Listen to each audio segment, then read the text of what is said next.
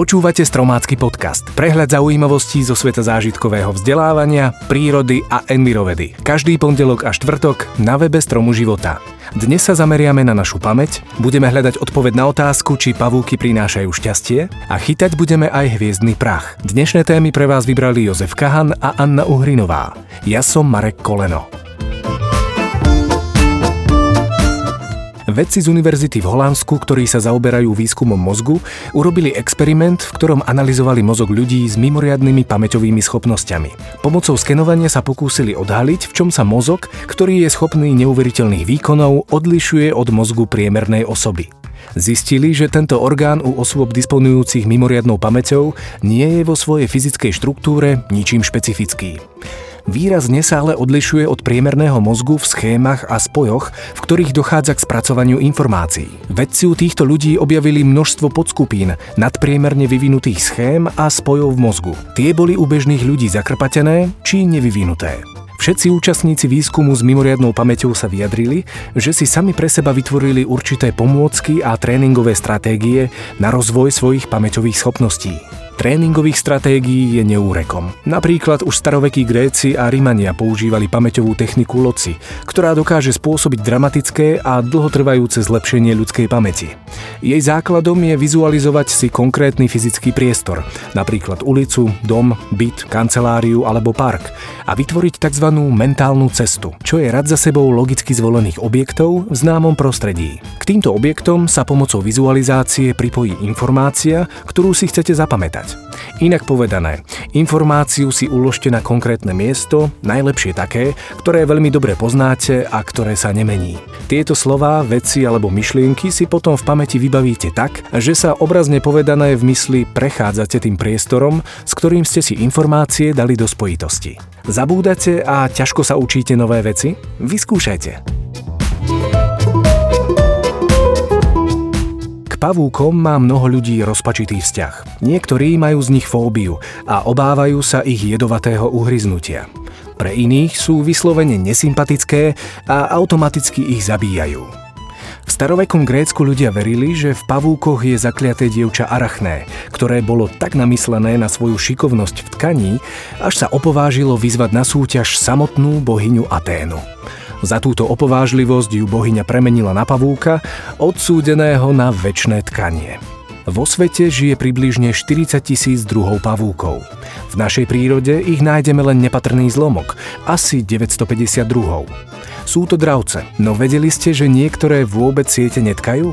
Na chytanie koristí používajú inú stratégiu. Chytajú ju skokom, striehnú pri svojich dierach alebo sedia maskované v kvetoch. Zaujímavým obdobím v živote pavúkov je ich rozmnožovanie. V tomto čase začínajú samčeky vyhľadávať samičky, no musia byť opatrní, pretože tie ich pokladajú za korisť. Párenie je pre ne teda veľmi rizikové a predchádza mu tzv. svadobný rituál. Ide o tanec, dar alebo dokonca u kryžiakov svadobné zvonenie na lane z pavučiny. Obetovať sa však dokážu aj samičky. Príkladom je pavučica stepníka moravského, ktorá je pre svojich potomkov prvou potravou. Čo by sa ale stalo, keby všetky pavúky zmizli? Jeden pavúk dokáže za rok chytiť až 2000 kusov hmyzu, ako sú muchy, komáre a iné druhy lietavého a nelietavého hmyzu. Bez pavúkov by sa teda hmyz premnožil a ohrozené by boli aj poľnohospodárske plodiny, ktoré by boli zožraté škodcami. Je preto naozaj šťastím, že ich máme. Buďme teda k pavúkom milosrdnejší. Veď aj oni majú v prírode svoje nezastupiteľné miesto.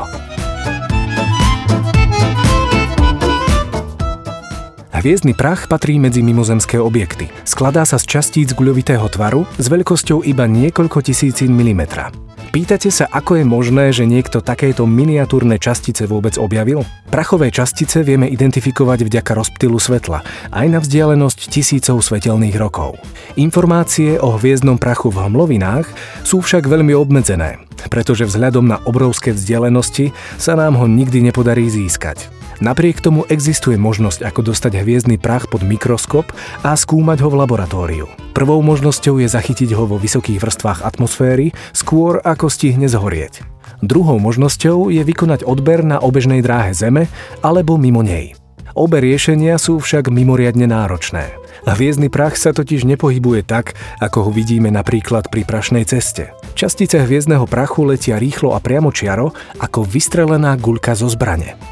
Ak chceme guľku zastaviť na extrémne krátkej dráhe, zdeformuje sa a môže dôjsť aj k zmene jej chemických vlastností. Aké je teda riešenie? Vedci vyvinuli aerogel, ktorý časticu hviezdneho prachu postupne spomalí. Tento gel je chemicky nereaktívny, čo zabraňuje chemickému znehodnoteniu zachytávanej látky. Zároveň je transparentný, takže je vidieť celú dráhu prieniku látky do aerogélu. Na čo vlastne potrebujeme hviezdny prach? Ide o produkt rozpadu hviezd, ktorý nám poskytuje cenné informácie o ich pôvode. Zároveň je to zárodočný materiál pre vznik nových hviezd. Príslovie prach si a na prach sa obrátiš teda platí aj vo vesmíre. Marekova výzva. Nedávno sa vo virtuálnom svete rozšírila krásna myšlienka. Ľudia z celého sveta sa zapájajú do čistenia svojho okolia a zdieľajú svoje aktivity na internete. Máte aj vy vo svojom okolí miesto, ktoré si zaslúži očistu? Oslovte priateľov a rodinu a poďte na to. Moja dnešná výzva pozostáva zo štyroch krokov. Poprvé, vyberte si miesto, ktoré potrebuje poupratovať. Po druhé, odfoďte toto miesto. Po tretie, pustite sa do práce a vyčistite ho. Po štvrté, opäť miesto odfotce a pošlite obe tieto fotky na adresu podcast.stromživota.sk. My fotky následne zverejníme na Facebooku s hashtagom Trashtek. Tak to bolo z dnešného podcastu všetko. Na budúce oslávime Sviatok lesov a vody, privítame jarnú rovnodennosť a vysvetlíme si, že aj lienka môže byť invazívna. Teším sa na vás už tento štvrtok a budem veľmi rád, ak nám dáte aj odber. Ďakujeme.